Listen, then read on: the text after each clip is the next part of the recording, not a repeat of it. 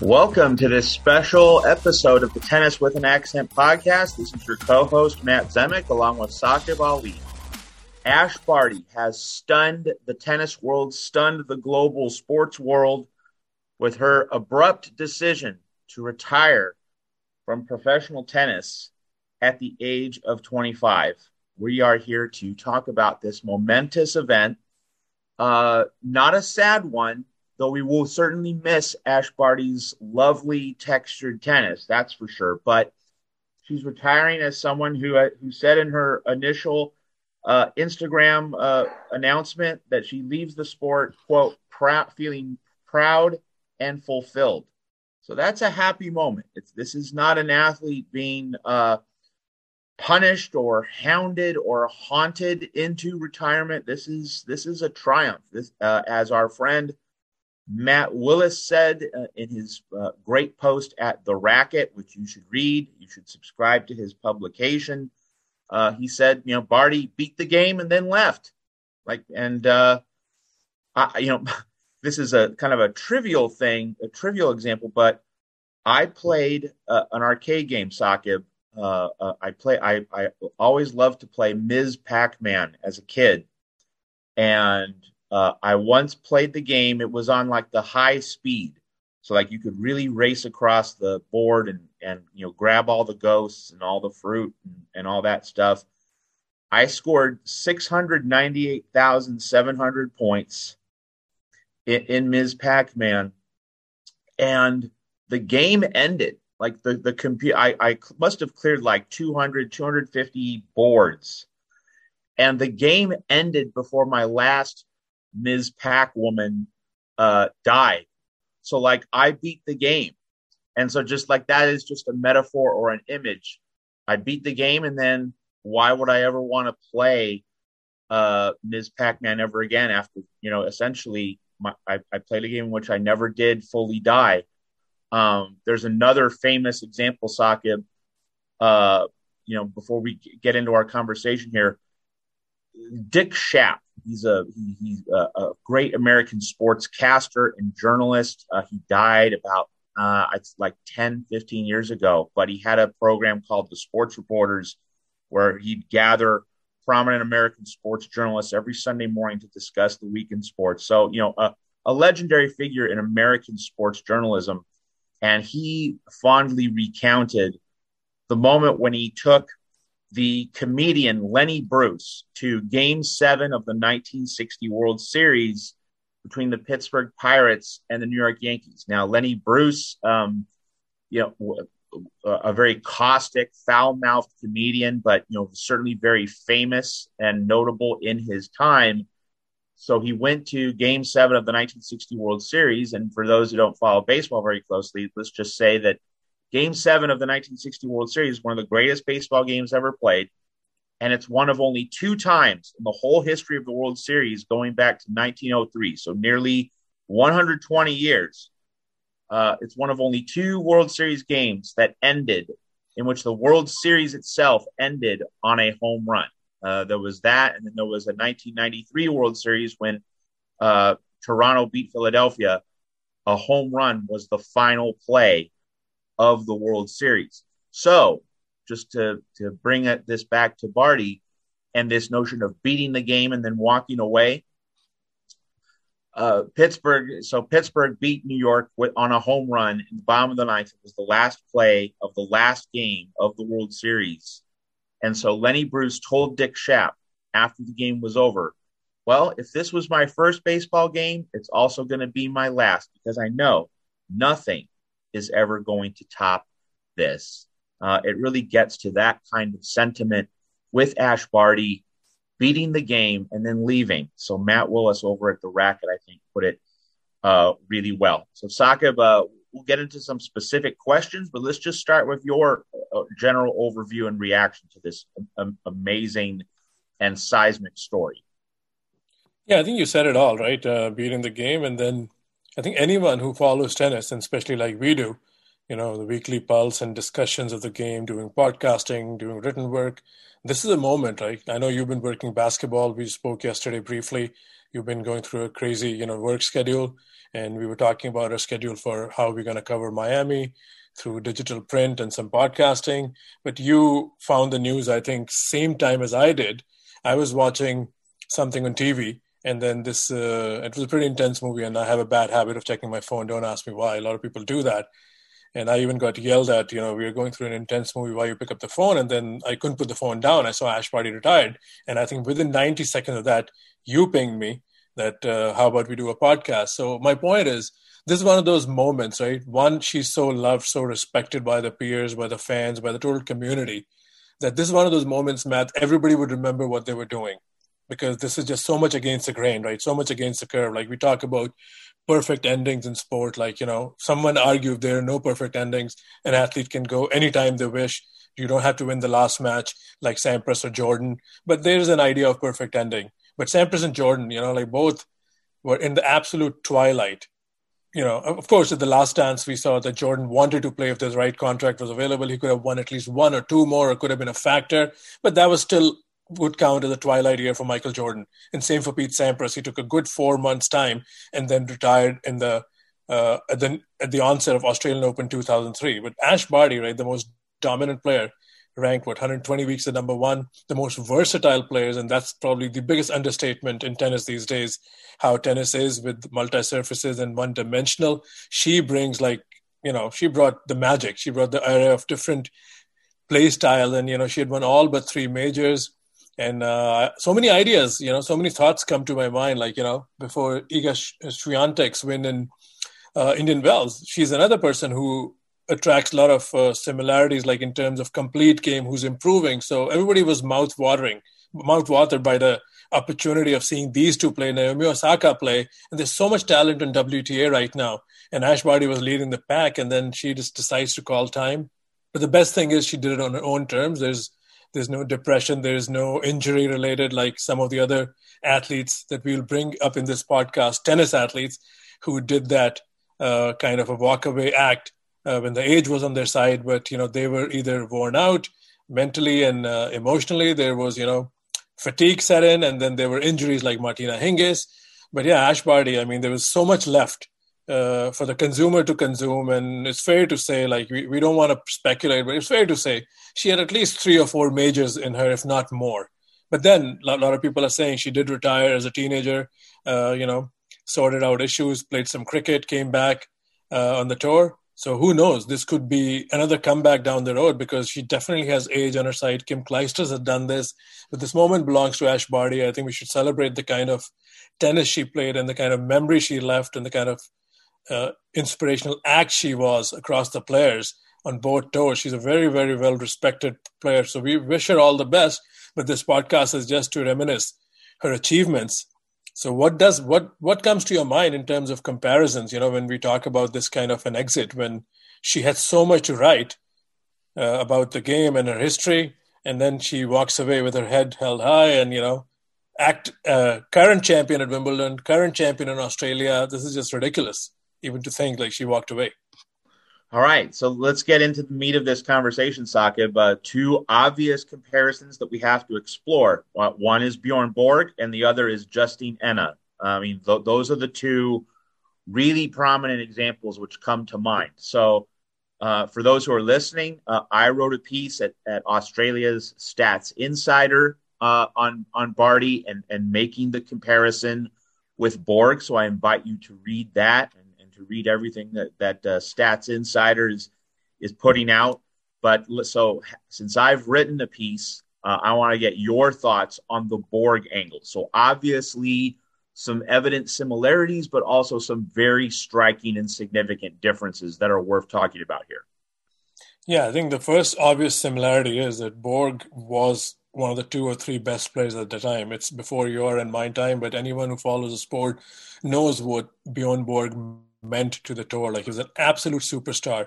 I think before the ascents of the Boris Beckers, the Andre Agassi's, and the big three, he was a true superstar globally. One can argue he transcended the sport. So when he walked away, uh, I think uh, we have a little thread, me and Matt, if you follow us on Twitter. So Skip Schwartzman, Mert Ertunga, and Richard Evans have all weighed in there. So basically, at 26, Borg was feeling the grind of the tour, and you know, and that also puts you know the the Federer, Nadal, and Djokovic, you know, extended run into perspective how these men love to travel and compete because tennis is just not an easy place. It's a global sport. So Borg requested the ATP or the powers to be back then that he wanted like uh, to stop and have a cut down schedule as a top player, and they didn't buy it. They wanted him to. It was a cash cow. They wanted him, you know, maximized play in most tournaments, and then they thought it was just like a, a fake threat, and he walked away.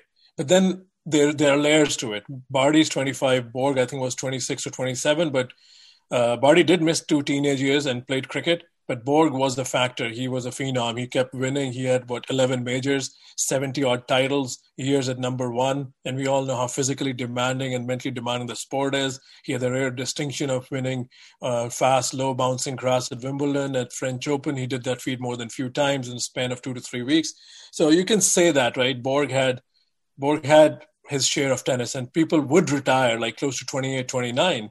You know, Becker comes to mind, and you know, tennis players didn't have this kind of a shelf life what uh, post Andre Agassi we've had, and now big three are just taking it to a whole different level. So I think Borg is a fair comparison in terms of achievements, but like I said, there are layers to it. Barty seemed more at peace. Of course, more will come out of the story what triggered this, but she seemed happy. She seemed in a good place. Borg seemed worn out, but I think your comparison is absolutely valid. You know, he was one of the few best players in the world. I think he last match was a U.S. Open final when he was so disappointed and just walked off the ceremony and never came back. And then Mert said in his uh, Twitter post that he kept training. He was in shape, but he wanted like some leniency from ATP in terms of uh, you know if they can accommodate his request to come back. And there's a brilliant book by I think Eugene Scott that's that's kind of an old book about the times of Borg. So I would suggest people uh, you know, trying to get hold of it if you want to learn more about Borg. Matt also shared a great article from SI uh, Sport Illustrated back in 91. So there's a lot of literature on Borg. But Matt, you're right. I mean, Borg and Barty, the, as much as the comparisons are obvious, the paths and the trajectories are quite different what they were at that age when they made this decision. So I'll throw the ball back at you. I mean, do you want to compare uh, another name you want to throw in there is Martina Hingis, and you were quick to point out, and rightfully, that Hingis, even though she had 209 weeks at number one, when she retired as a 22 year old, uh, she had injury and you know health concerns. It was not she was at the top of the game like Ash Barty.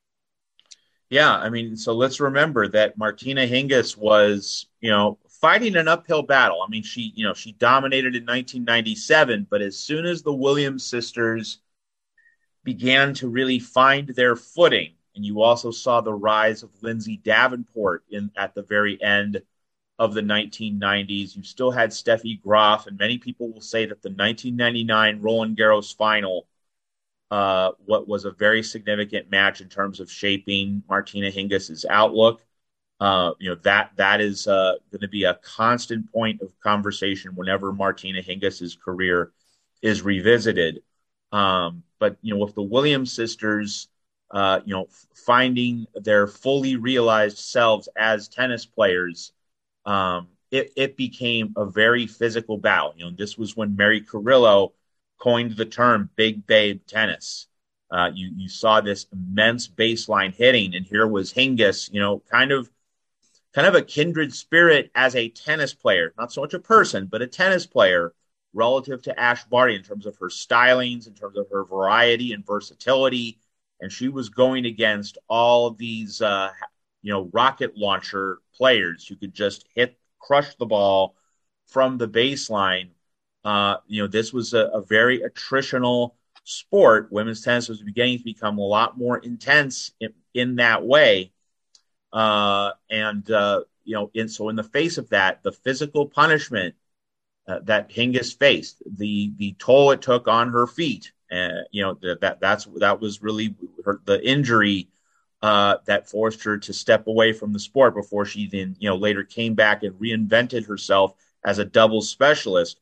But like it, the, just the physical toll and what this game was going to require of Hingis being uh, so much more physically slight or modest compared to the physicality uh, that the Williams sisters brought. And of course, just for people listening, this does not uh, directly state or imply that the Williams sisters, you know, lacked court craft. I, I would would hasten to say that you know their court craft, their their understanding of, of tennis, their tennis IQ was immense. But nevertheless, the Williams sisters were extraordinarily imposing athletes. I mean, that's meant completely as a compliment. There's no underlying hint of negativity or diminishing their intelligence as tennis players. I want, want to be very clear about that. But nevertheless, it was an extreme physical test for Hingis uh, doing what she did, and that that is a central part of her story in stepping away from the game. So with Barty, just to draw the comparison, Barty, you know, is ruling the roost. She's she's the queen of the kingdom uh, r- right now, and is stepping away, you know, in a context much different from what Hingis faced with the Williamses, with Davenport, with Jennifer Capriati, uh, and all those very big hitters who all won their share of major ti- uh, titles in the time when Hingis stepped down. It's a very different context. It's kind of poignant what you said. So I'll just do a deeper dive, right? And you said Big Babe Tennis, you know, came at the threshold or was just beginning when Hingis, still a very young player, you know, uh, Hingis was right after Monica Seles and Steffi Graf generation, and then uh, you know Serena, Lindsay Davenport, and Venus coming into their own. So, do you see a similar trajectory here with Ash Barty? I mean, where does Ash? How do you even classify Ash Barty? If you know the Maria Sharapova, uh, uh, Big Babe Tennis has also, you know, there are a lot of prototypes of players who play that kind of style. With Ash Barty's variety, you think he was some, somewhat similar to Hingis in craft and how she constructed her tennis? Or was she an outlier? How tennis is played today? Well, yeah, I mean, they they both stood out in their respective eras. I'm right because you know they both they both knew that they had to play the game a different way. That they didn't have the the size or the height, uh, or, you know, or the reach uh, that would enable them to do, you know, what Venus and Serena, for example, could do on a court. I mean, when when you think of the prime of of both Venus and Serena, you know, their long strides their long reach, you know, they were able to not only get to balls, but get send them back with interest, to send them back with pace. Uh, you know, the combination of, of, of quickness, but also length. You know, le- length and size often uh, get uh, confused for being the same thing. And, you know, I've been covering college basketball, as you briefly alluded to. So size, you know, is just is is height. Uh, but length, you know, means the reach of your limbs, uh, both the stride of your legs and, and the reach of your arms, uh, which enables you to cover territory, you know, both laterally and vertically, uh, you know, more easily than someone who is is just physically smaller in stature. Uh, so, you know, the the Williamses and Davenport. I mean, the Williamses and Davenport, they both had length but the Williamses had more uh, quickness to the ball, uh, and so you know that just you're able to recover in points more quickly when you have that length, when you have that reach that just enables you to run down balls and then reach for balls uh, just more easily in, in a more replicable uh, manner. So Barty not possessing those physical attributes to the same extent I mean, she, like Hingis, but understood that, hey, she had a toolbox of skills that other people didn't have. And developing that toolbox was her best weapon. It was her best way to be competitive. And one thing we often talk about in tennis Saqib is that it, uh, finding the right way to win a point, it's not just a matter of making the other person run, because some players enjoy running. Some players enjoy running to the ball especially when they're just in that comfortable side to side lateral movement groove. Uh, David Ferrer, you know, and Nikolai Davydenko would, would certainly qualify as representative examples here. Uh, sometimes it's not about making the other person run, it's about making the other person bend. It's about making the other person come forward and go north south within the court as opposed to the natural east west you know, just along right behind the baseline style. So if you make a person bend for a short ball, for a slice, Uh, if you make a person run up into the court, you can put them in more, far more uncomfortable positions than when you're just making them run side to side. So it's easy to think, well, just hit the ball to the open corner. Well, but if that person's really fast and enjoys running, enjoys hitting on the run, well, you don't want to do that. You want to then hit the ball short. You want to hit the ball uh, with a, a different level of pace or spin. That is what will confuse the opponent. That is what will make the opponent rethink how to play. And as soon as that hesitation comes into play, that's when you've got uh, that's that's when you can really pounce on the opponent. So Ash Barty, like Hingis 20 years before, understood that that core element of tennis that it's not just about making the opponent run, it's about making the opponent just reconsider all the angles of the court and hitting shots that that opponent is not uh, comfortable hitting or doesn't hit very frequently. And that's a way to win a tennis point. So that that versatility um, it, is is central to Ash Barty's success. And of course, we've we've made this point before, but it's certainly worth making again on the occasion of her retirement.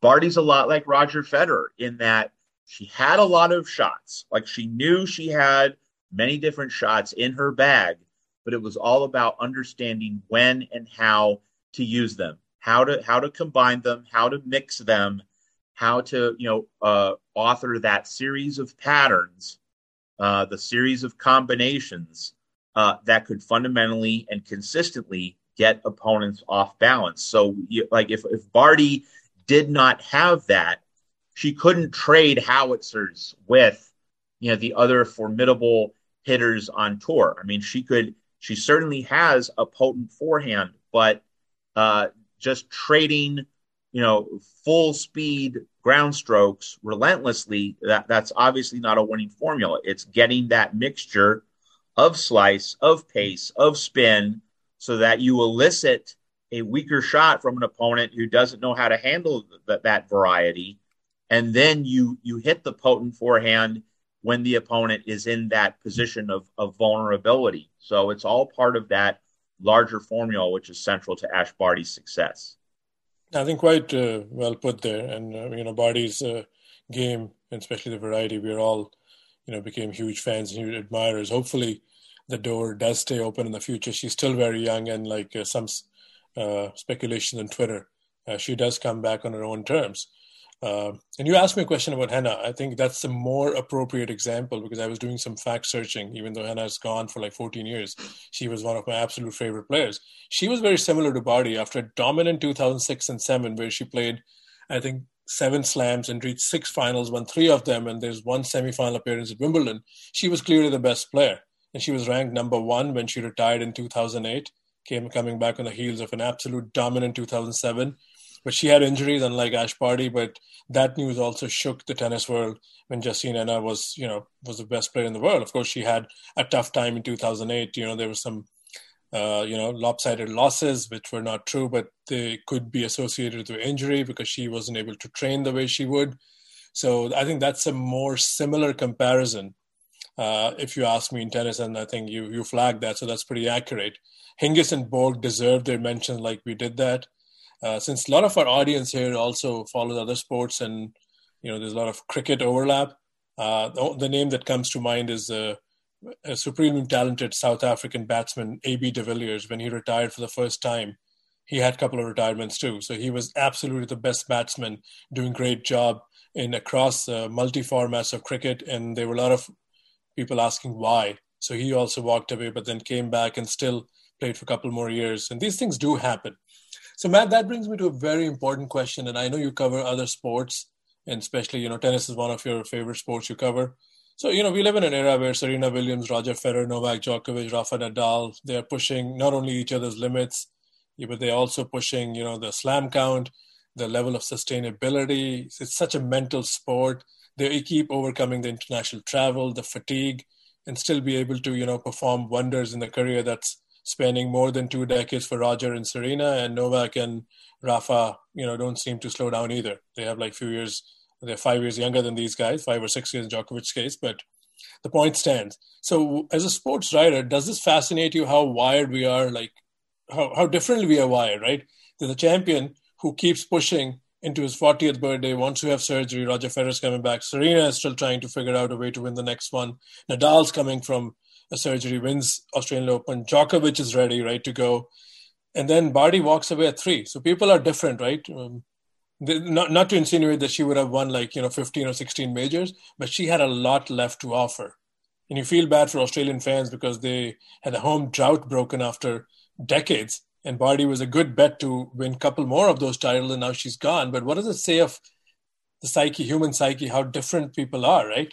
She prioritized something else, like Matt Willis said, nothing left to prove, won three majors on her own terms, played dominant tennis, and okay, I'm ready for the next thing. Yeah, so you know when we think about the the goals that Ash Barty set to accomplish in her tennis career, what were, I mean, what were the two the, the main goals? One was to win Wimbledon and follow Evonne Goolagong. So she checked that box.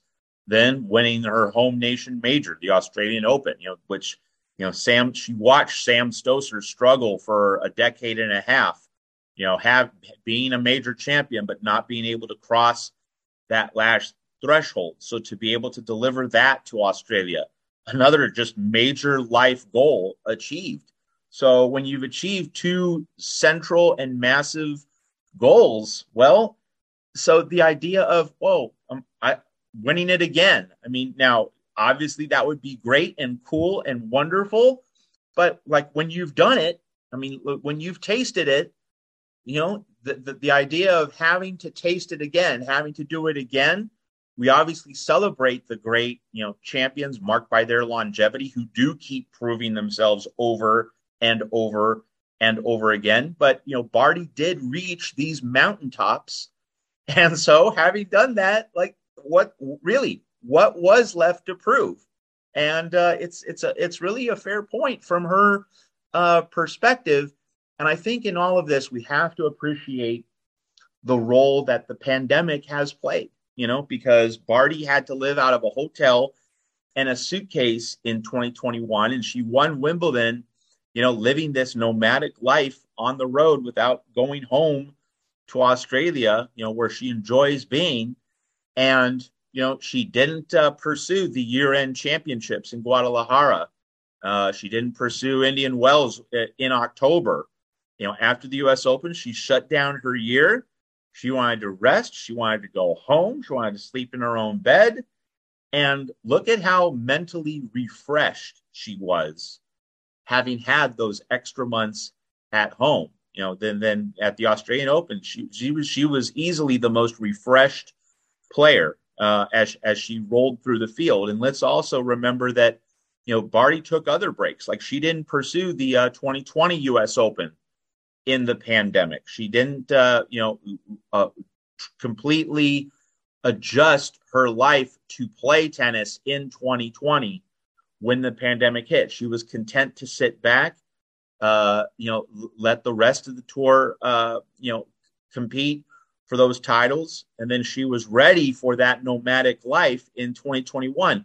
So Barty, you know, and who of course stepped away from tennis a first time, she has shown us at several points along the road, along uh, the path, that she's been willing to step back and take a break and not have to pursue the next tournament, the next paycheck quite so relentlessly. And this is something that I've you know made note of before, uh, you know, well before uh, the pandemic began. You know, let's remember that Marin Cilic, now his, his you know his break from tennis was because of a suspension, so it wasn't chosen.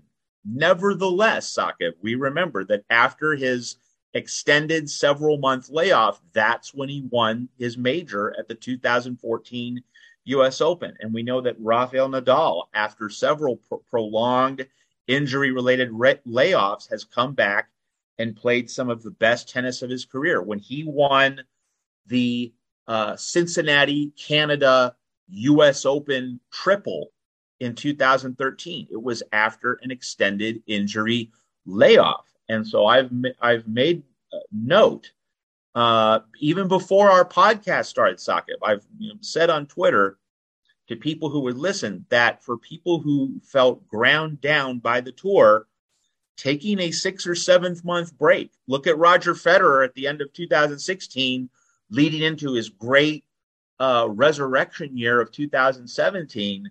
Also, an example of how taking several months away, coming back refreshed. This is something athletes ought to do if they want to win more major titles and more big tournaments. It's something Kei Nishikori uh, could have considered. It's something Milos Raonic could have considered. Um, and so Barty always had this awareness of the rejuvenating power of taking several months off. And you know, when you're when you've won several tournaments, when you've been world number one, you're making the kind of money that that you know puts you in a comfortable position.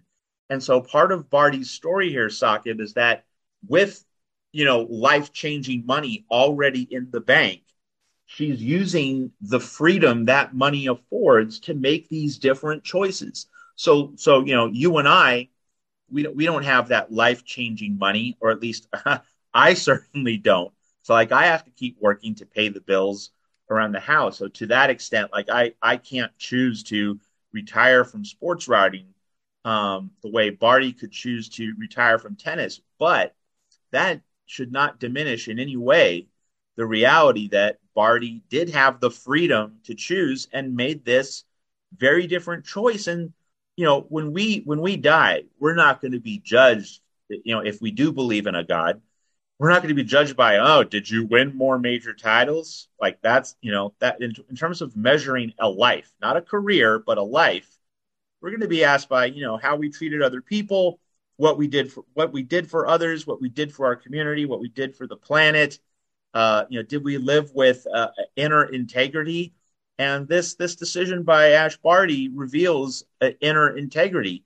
It doesn't mean that playing, continuing to play, would have been wrong. It just means this is authentic, and that's really why Ash Barty is so respected by her colleagues on tour because they see in her an authentic person following her unique path. You know, it's it's her life. It's only she can can uh, you know create her own story, and they see that genuineness uh, in Barty, and, and, it's why it's why she's so respected. So it's all part of that larger picture uh, that she is uh, is creating for us uh, to see uh, and appreciate. You're right. I think life is complex, and you know, and we are all different. We are different walks of life, and yes, I, I'm in the same boat as you. I don't see any time stopping working anytime soon. So yeah, but you're you're right. You know, like uh, so so athletes, we can at least uh, if we can uh, narrow down to just uh, athletes' life than generic life, we can still have you know a, a, good you know somewhat of a debate. And you're right. Without Ash Barty, she did seem content. She did it on her own terms, and we see a lot of careers like. And people are different, right? So we always talk about Marat Safin. We always talk about Nick Kyrgios. Only if these guys could do it. You know, I'm just trying to take it in a different way, but this conversation. But these guys are wired differently. I saw, you know, from the Safin years, uh, he was one of the big what if uh, players of his generation. He won two slams, but a lot of people believe he had more in him. But he used to get mad when people would compare him with Federer. He said, "Look, I'm not as good as Federer. Don't insult me by saying I don't work hard. This is why. This is how I play tennis. This is my limit, and I'm gonna." And then he retired at age 28 or 29. He was gone. And same thing with Nick Kyrgios, who, uh, for different reasons, you know, again a complex figure to like you know take a deep dive into contradicts himself and uh, some days shows up as like last year out of shape this year looks much leaner but all openly says i'm not going to win majors because that's something you know uh, too much to ask with my lifestyle. And ash i think kind of proves the spectrum of it like how different athletes uh, embrace pressure embrace the game and just it's their profession. She felt you know she achieved whatever she needed to and now you know there's another road she's going to take and she's going to go out on a high. Like all of us will talk about the biggest what if in the women's game. How if she had stayed how many wimbledon she would have won how many more tournaments she would have won but uh, life does go on and uh, you're quite right i mean uh, you know there are two ways to judge you know one the bigger one is to judge a person how they led his, or her life and then uh, and then to judge a legacy of a career how she played and she gets full marks and uh, she's very well respected. You know, I remember a quote uh, which was similar to Stefan Edberg when he retired. I think it was Jim Courier who said that from next year on at Wimbledon, it won't be gentlemen's single; it'll be men's singles because the only gentleman we had just retired. You know, so that was uh, something that stayed with me. Uh, before we wrap this up, uh, Matt, I mean, on the larger point of view from a tennis writer, if you feel you got a little bit robbed of time, what were the matchups you were wishing to cover with Ash Barty as a participant? What did you, you know, what was your wish list look like with the rivalry that were at stake in the WTA? Because I remember a podcast you, me, and Mert did, and Mert said the women's tennis is in great hands, and if only Andreescu, Iga Swiatek, Barty, and Osaka can live up to the hype, this could be a new chapter. We could have a new big four on the women's side. So, if you remember that conversation, and what are your closing thoughts on, you know, what could have been had Barty decided to play tennis, continue to well, play tennis? Sure. Uh, uh, uh, uh let me address that, but I want to say a, a, few more words about Justine Henin just to kind of fully explore uh, that particular comparison. I, I, and I will I will get to that uh, that Barty question. you know, the thing about Justine Henin when she set down her tennis career, a couple things. One, is that you know she had just gone through a divorce. You know, we remember that she was Justine Henin Hardenne for a few years, uh, and then you know ha- had that divorce. So like that that was a significant uh, element in her personal life that she was trying to sort through uh, as as part of stepping away uh, from the game. Now, of course, you know she she then um, you know, played uh, Serena Williams in the in the that Australian Open final a little bit later. You know, she again she also had that you know leave the sport, come back to the sport, but like she was going through some things in her personal life. Uh, and and the other thing is that in the in the late 2000s, you know, Henin had a period of initial ascendancy in uh, 2003 and 2004.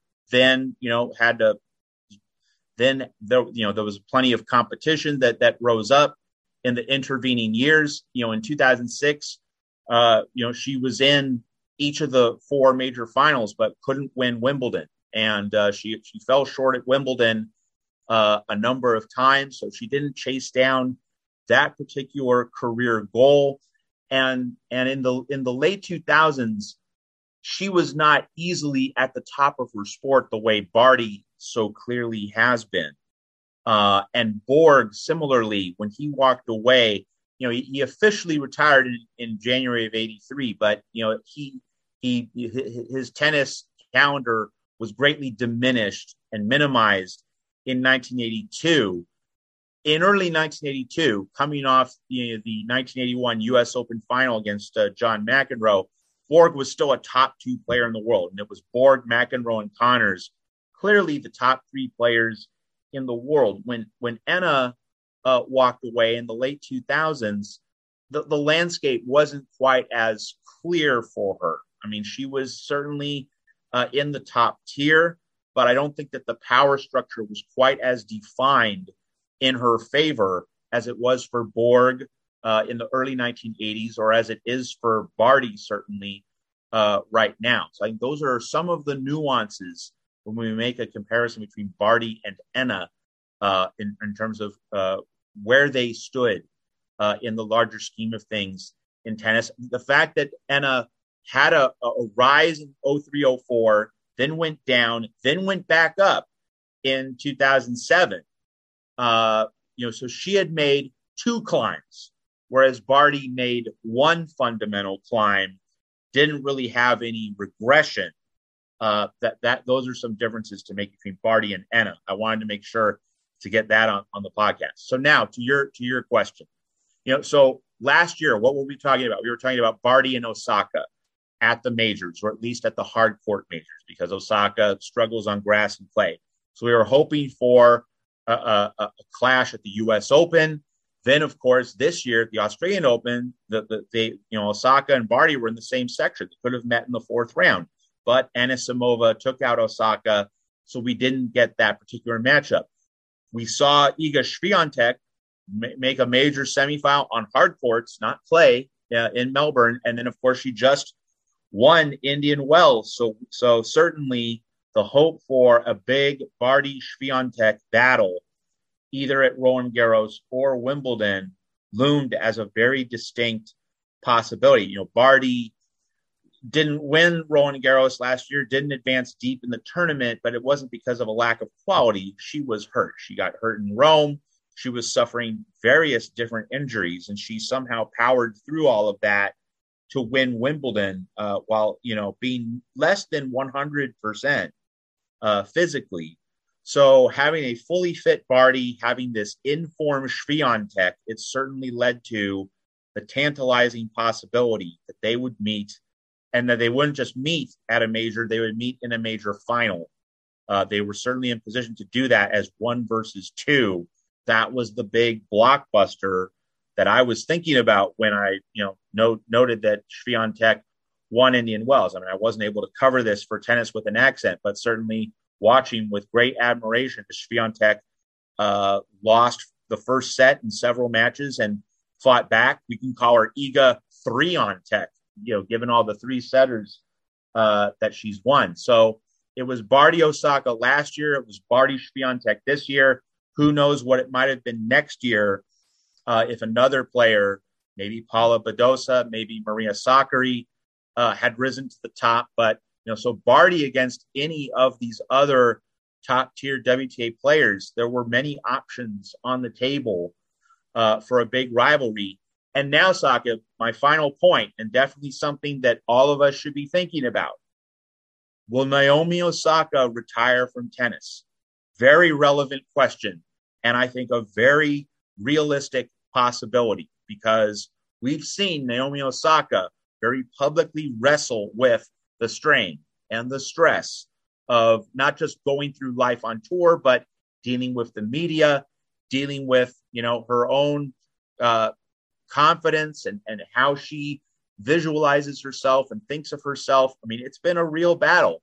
And people will have their various opinions on Osaka and, and how authentic her struggle is. What, what really matters is, you know, just as Bar- as it matters what Barty feels, like she feels fulfilled. And that's what should matter most, that the athlete feels at peace with her decisions and whatever she does, whatever she, uh, whatever path she decides to follow, that's what matters with Osaka. Does she feel at peace? Does she feel whole? Does she feel nourished?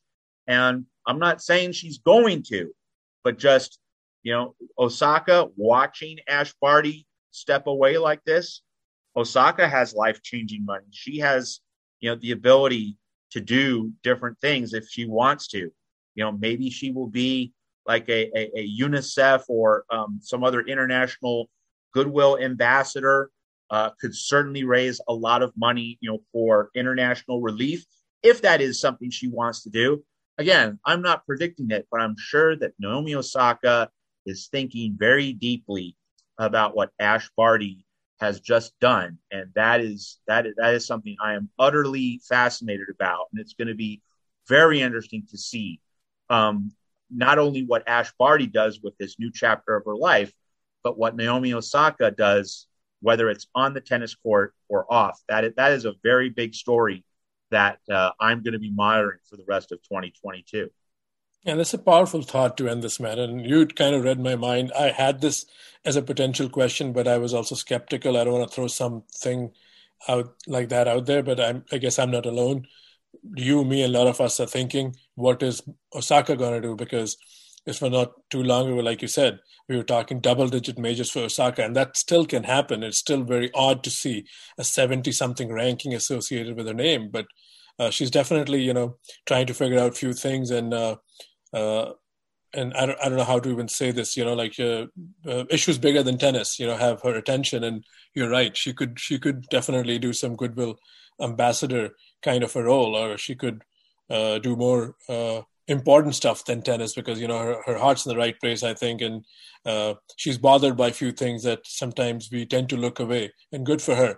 And it'll be a huge blow to tennis if if we even come to come close to losing osaka. So i hope you know osaka uh, you know still is around tennis uh, she's a, she's going to be a force to deal with regardless she's the greatest uh, one of the greatest movers if not the greatest mover on tour right now so i hope uh, and a lot of fans do the same that she figures out you know uh, what her best tennis plan is because I think once she's firing on all cylinders, I think she still uh, can can can be the world's best. But we'll definitely miss Ash Barty, you know, not a podcast I was planning to do. I know you still have some basketball uh, coverage to write and close about. We'll be doing more uh, work during the Miami Open. It started already, but I think come weekend, Matt will hopefully have some write ups, and we might Absolutely. even do a couple of couple of Twitter Spaces during uh, during the 11 day tournament. But yeah, thank you for listening, and we'll be we'll be back with more content. This is Saqib and Matt signing off, and uh, yeah, when we drop this podcast, if you want to share your favorite Ash Barty moment on Twitter, we would like to know. And uh, we'll be back with another episode in a week's time. Thank you, everyone. Bye for now.